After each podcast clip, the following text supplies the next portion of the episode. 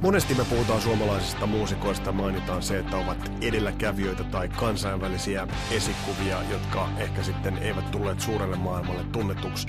Nyt Kasarilapsissa otetaan käsittelyyn yksi seppä, josta maailman olisi pitänyt tietää enemmän ja jonka ilosanomaa meidän on syytä nyt aktiivisesti välittää eteenpäin. Nyt otetaan Kasarilapsissa käsittelyyn Kirill Babitsin, eli Kirka. Mun nimi on Vesa Wienberg ja tervetuloa Kasarilasten matkaan mukaan.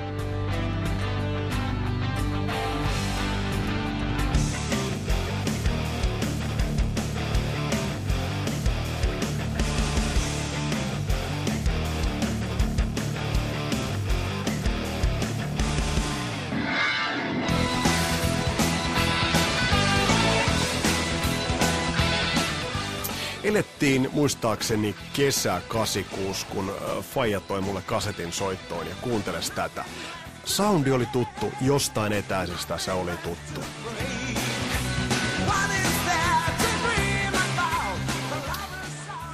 Yhtäkkiä mä tajusin, että tämä on se sama kaveri, joka laului sen Hengoillaan biisin. Tämähän on Kirka. Ja Faija sanoi, että nyt Kirka tekee sitä, mitä se teki silloin, kun se oli sellainen räkääninen pikkukundi Helsingin kalliossa.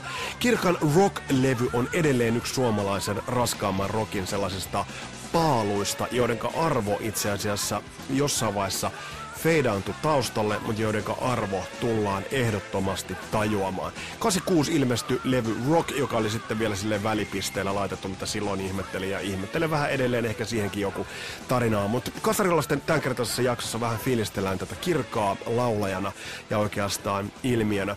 Ja jos ajatellaan kirkaa, niin mä väitän, että kirka oli ensimmäinen ja voidaan sanoa, että viimeinen vanhan liiton heavy shouter – Mä puhun nyt siitä laulajakannasta, jotka ovat ää, Ronnie James Dion ja Ian Gillanin välissä. Ja jos sä tota kirkan ääntä mietit, niin se on hyvin paljon just siitä. Kuunteles.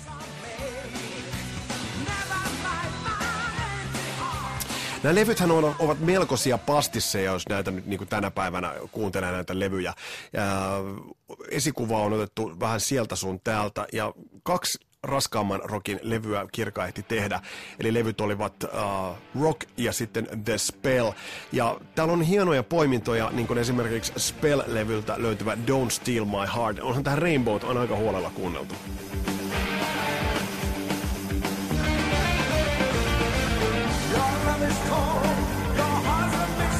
Mutta tuo ääni ansaitsee nyt vähän pohdintaa ja tässä jaksossa pohditaan kirkaa kirkan merkitystä ja vähän muistellaan, millainen kirka oli siellä keikkabussin syövereissä. Meillä on tuota pikaa haastattelussa Jyri Katajarahko, joka toimi vuodet 97-2000 kirkan kiertueen managerina olennaisena osana tota ryhmää, jolla kirka paino tien päällä ja pureudutaan myös vähän siihen, että mikä toi kirkan niin perintö tulee olemaan. Mutta he otetaan vielä yksi muistelo kirkasta ja nimenomaan siitä, mikä teki vaikutuksen. 86 Helsingin juhlaviikot. Tämä televisioitiin silloin Ylen kanavilla. Kirka soitti viishenkisen bändinsä kanssa tiukoissa mustissa nahkabyysissä ja punaisessa tuollaisessa silkkipaidassa. Ja Dio oli silloin meille hevipettereille kova juttu. Ja eletään vuotta 86. Kirka kiipeää lavalle ja millä biisillä lähtee liikenteeseen? Tallenne on äärimmäisen huonolaatuinen, mutta tunnistatte biisi. Dion We Rock, kaksi vuotta vanha biisi tuossa. Ja kuunnelkaa tää kirkan karjasu tähän alkuun. Kuunnelkaa.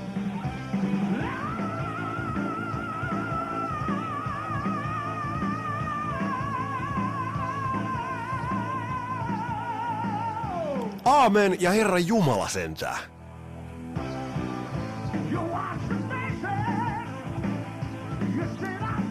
toi löytyy YouTubesta, löytyy toi keikka ainakin osittain, sieltä löytyy useampia biisejä, käy kuuntelemassa. Uh, We Rock, ja tosiaan mä tähdennän sitä, että toi 84 ilmestyi Dion uh, The Last in Line, jonka avausraita tää oli.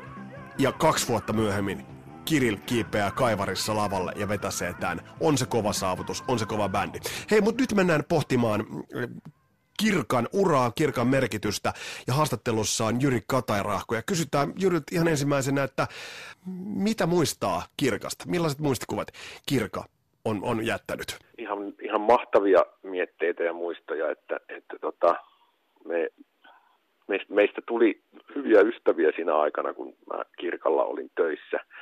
Ja, ja tota, erittäin lämpimät muistot ja täytyy sanoa, että kyllä se aina herkistää, kun rupeaa tarkemmin miettimään kyseistä kaveria, mahtavaa pomoa. Ja tota, kyllä se herkisti viime sunnuntainakin, kun vietiin kynttilät synttäripäivän kunniaksi haudalle. Sä toimit kiertuemanagerina 97-2000. Millainen vaihe toi oli Kirka, Kirkan uralla, nyt kun sitä mietit? Se oli ihan mahtava vaihe. Sehän lähti ihan käsistä se hetkilyö juhlakiertue, konserttikiertue. Sen, sen kautta mä hommiin päädyinkin, kun Dex Viihde huomasi, että, että nyt tarvitaan henkilöstöä lisää. Että niitä oli muistaakseni joku kymmenkunta alun perin myyty niitä konserttisaleja, niin sitten niitä tehtiin niin kuin pitkälti toista kymmentä vai kolmisenkymmentä, en muista edes tarkkaan. Ja, ja tavallaan se kirkan suosio silloin räjähti ihan uusiin sfääreihin ja ne konserttisalit oli loppuun myyty. Ja, ja sen lisäksi, että niitä tehtiin valtava määrä, niin tehtiin ihan normaaleja klubikeikkoja ja vielä niitä vanhan ajan kunnon Lapin kiertueita, että oltiin toista viikkoa Lapissa ja välillä pitkiä aikoja laivalla. Että muistaakseni meillä oli tammikuussa 97 niin yli 20 keikkaa. Hei, kerro millainen kirka oli noissa olosuhteissa, kun, kun mennään vaikka jotain Lapin kiertuetta ja kohmeinen bussi ja te istutte ryhmä siellä aika tiiviisti, niin, niin ihan tuossa arkisessa, kun tulee ne huoltoasemapysähdykset ja muut, niin millainen, millainen persona kirka oli tuossa ympäristössä? Se oli ihan mahtava persona. Se, se ei ollut koskaan huonolla tuulella. Ehkä se saattoi vähän ärähtää jostain, jostain asiasta, joka, joka ei ollut mennyt niin kuin suunniteltiin, mutta todella, tosi harvoin. Ja, ja se semmoinen, sen sympaattisuus ja empaattisuus ja reiluus näkyy, näkyy ihan koko ajan. Onneksi meillä ei ollut edes kohmeinen bussi. Meillä oli yleensä aika, aika hyvät ja lämpimät handen bussit, joilla, joilla liikuttiin. Mutta tota, siellä, oli, siellä bussissa oli semmoinen hyvä ja positiivinen tunnelma. Eli ihan samantyyppinen tunnelma kuin minkälainen kirka oli luonteeltaan. Että se, oli, se oli tosi hyvä ryhmä reissata pitkiä kuluttavia reissuja.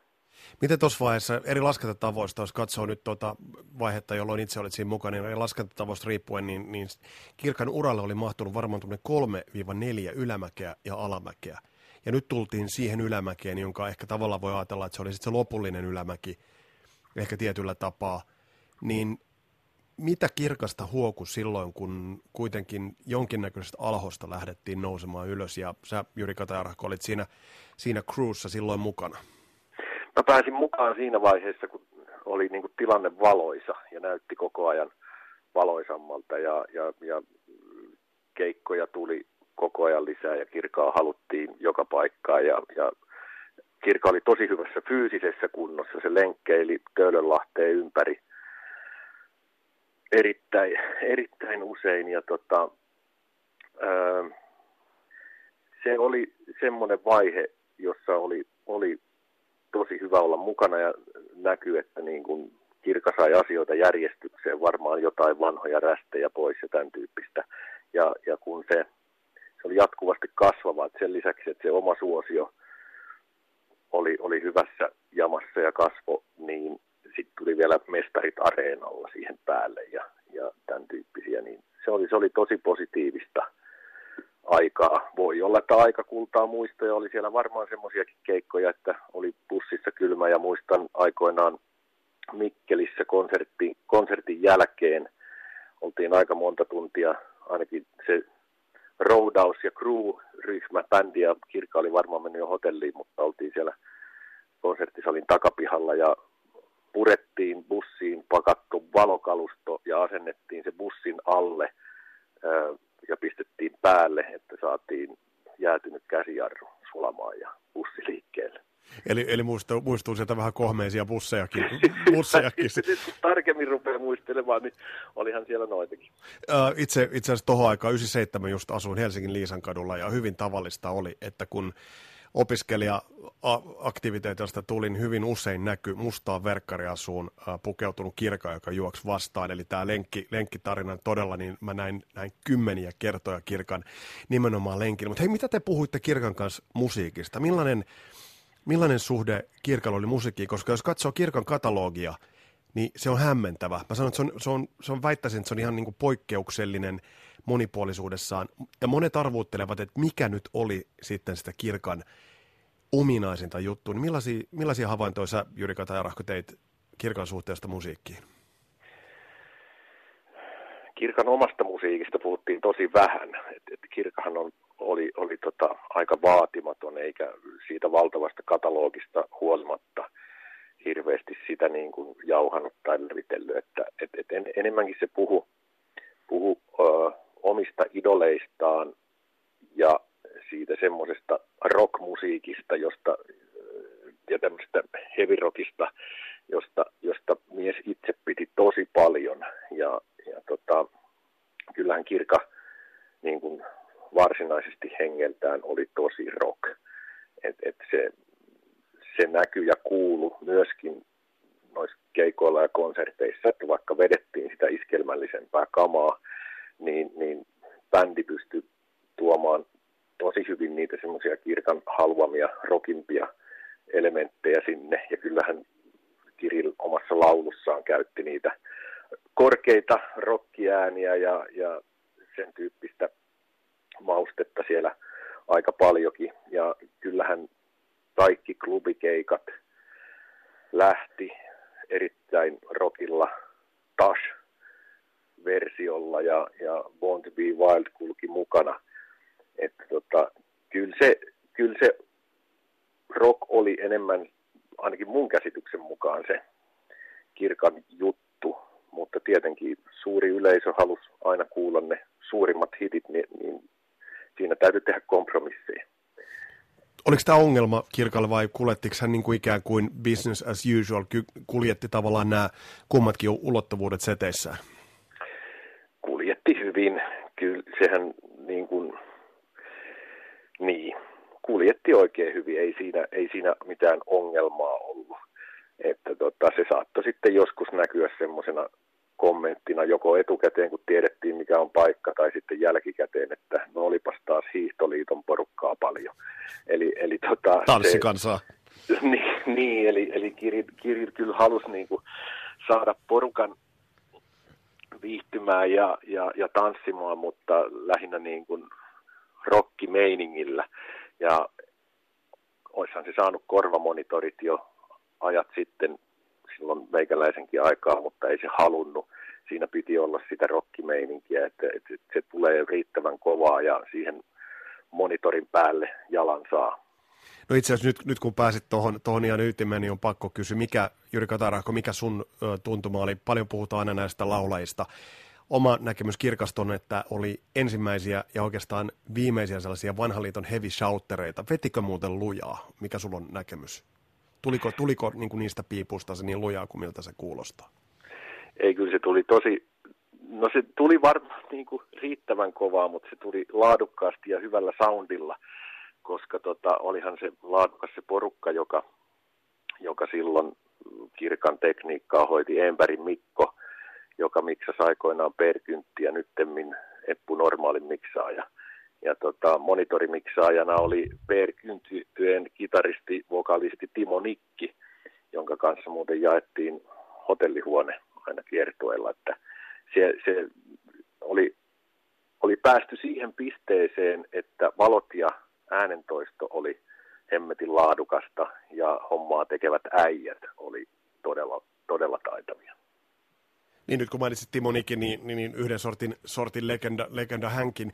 Mutta jos vielä palataan tuohon hänen suhteeseensa musiikkiin, niin, niin, niin kaksi levyä, jotka tekivät aikamoisen jäljen aika moneen 80-luvulla olivat tämä Rock ja The Spell-levyt. Mitä sä aistit, miten tärkeää Kirkalle oli, että hän sai tehtyä noin levyt? ihan saakelin tärkeää. Kyllä se, kyllä se niin kuin niitä aikoja tykkäs muistella. Ja, ja tota, joskus puhuttiinkin, että, että ne kyseiset levyt tuli huomattavasti niin aikaansa edellä. Et, et silloin, jos ne, jos ne olisi tullut paljon paljon myöhemmin, niin siinä olisi voinut kansainvälinenkin ura aueta ihan eri tavalla. No tämä on se spekulaation paikka nyt just. Äh, jos Jyri spekuloit hieman sitä, että hän on paljon puhuttu, että mikä olisi ollut se sauma. Ja tiedetään, että ton tason vokalisteja ei, jos nyt ajatellaan kirkkaa, niin on yhdistelmä jotain Ronnie James Dion ja Ian Gillanin väliltä. Eli tämä rakentaa aika hyvin hänen äänensä, niin, niin kaihersko se ulkomaan osaston juttu? Tai oliko se mielessä? Eh, ehkä kaihertanut, mutta oliko se mielessä? Ei siitä kyllä koskaan puhuttu. Kirka saatto kertoo muutamat tarinat jostain ulkomaan reissuilta illan, illan pimeinä tunteina.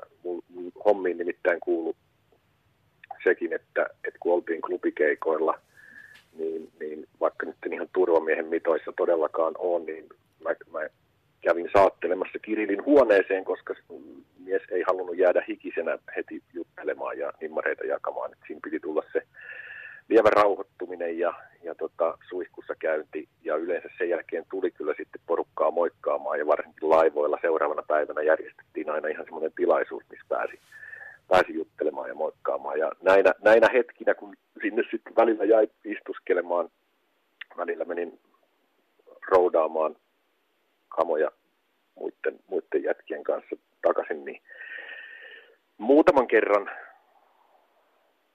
muistelin lähinnä jotain niitä, niitä reissuja, mutta en mä usko, en mä ainakaan saanut semmoista vaikutelmaa, että se olisi erityisesti kaihertanut.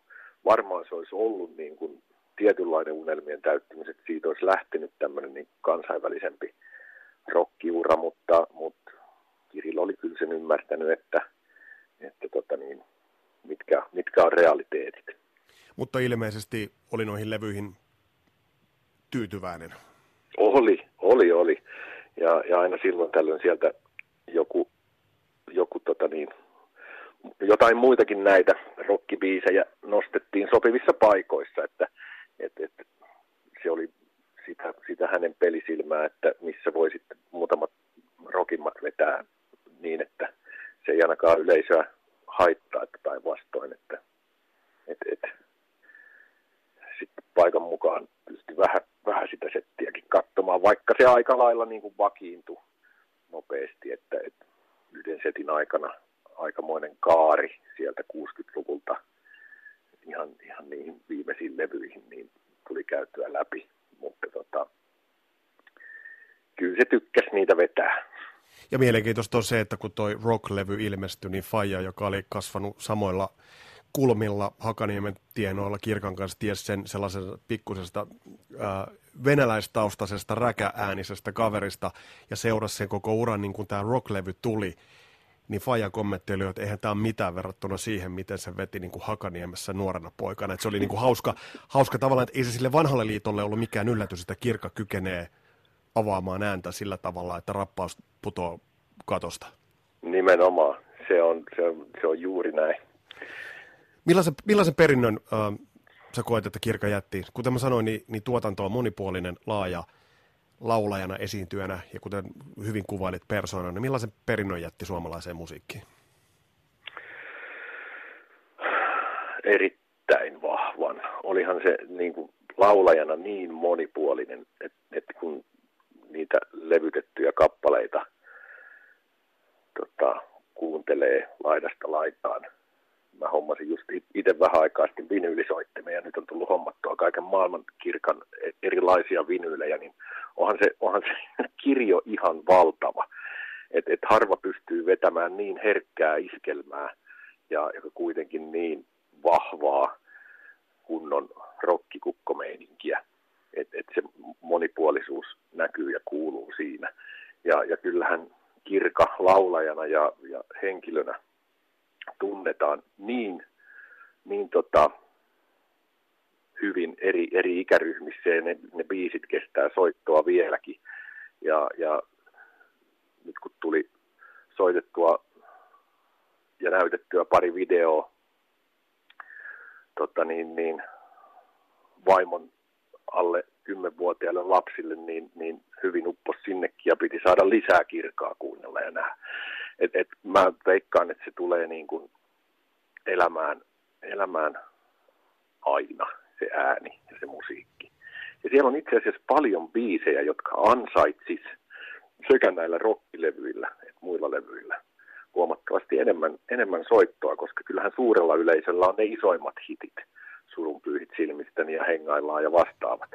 Mutta, mutta siellä, on, siellä on loistavia biisejä monia muitakin loistavia biisin tekijöitä, koska Kirkahan itse ei juurikaan biisejä tehnyt. Mikä tulee muuten mieleen, tuleeko heti mieleen joku, joku sellainen, mikä olisi esimerkiksi vähän semmoinen unohtunut helmi? Tämä on aina paha kysymys, jos kysytään suosikkibiisiä tai mikä voisi olla semmoinen, mikä, mikä niin kuin... Voiko, voiko ehdottaa yhtä?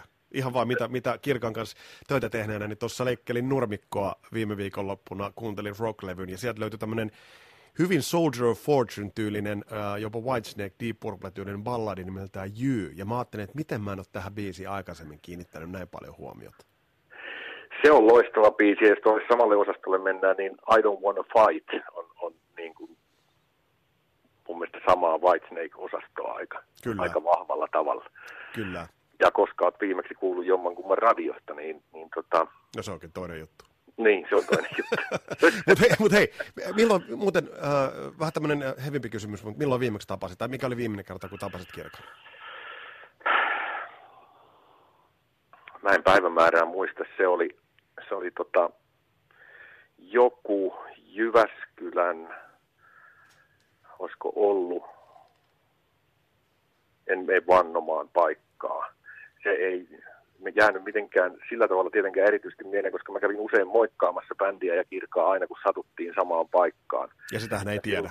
Sitä, sitä ei voinut tietää, että, että, että missä kohtaa se viimeinen kohtaaminen tulee, varsinkaan kun se ei ollut mitenkään odotettavissa. Meidän viimeisen puhelun muistan tosi hyvin. Me soiteltiin silleen säännöllisesti, kun, kun aikoinaan ystävystyttiin ja tota, Kirka tykkäsi paljon jutella sehän oli puhelimessa tosi paljon kiertoillakin. Ja tota, mä soitin sille reilu viikko ennen sitten tätä suruuutista Il- illalla arkena ihan, ihan normipuhelun ja, ja tota, Kirka valitteli tämmöistä niin flunssasta ja vähän, vähän heikkoa oloa, istui, istu Liisan kadulla kotonaan ja muistan kun mä sanoin, että että, tota, että sun pitää huilata, että, että ottaa vähän, vähän tota, vapaita viikonloppuja tai muuta, niin, niin siinäkin tuli tämä sen reiluus ja oikeudenmukaisuus hyvin esiin, kun Kirka vastasi, että joo, niin, niin varmaan pitäisi, mutta kato, kun bändin jätkillä on asuntolainat.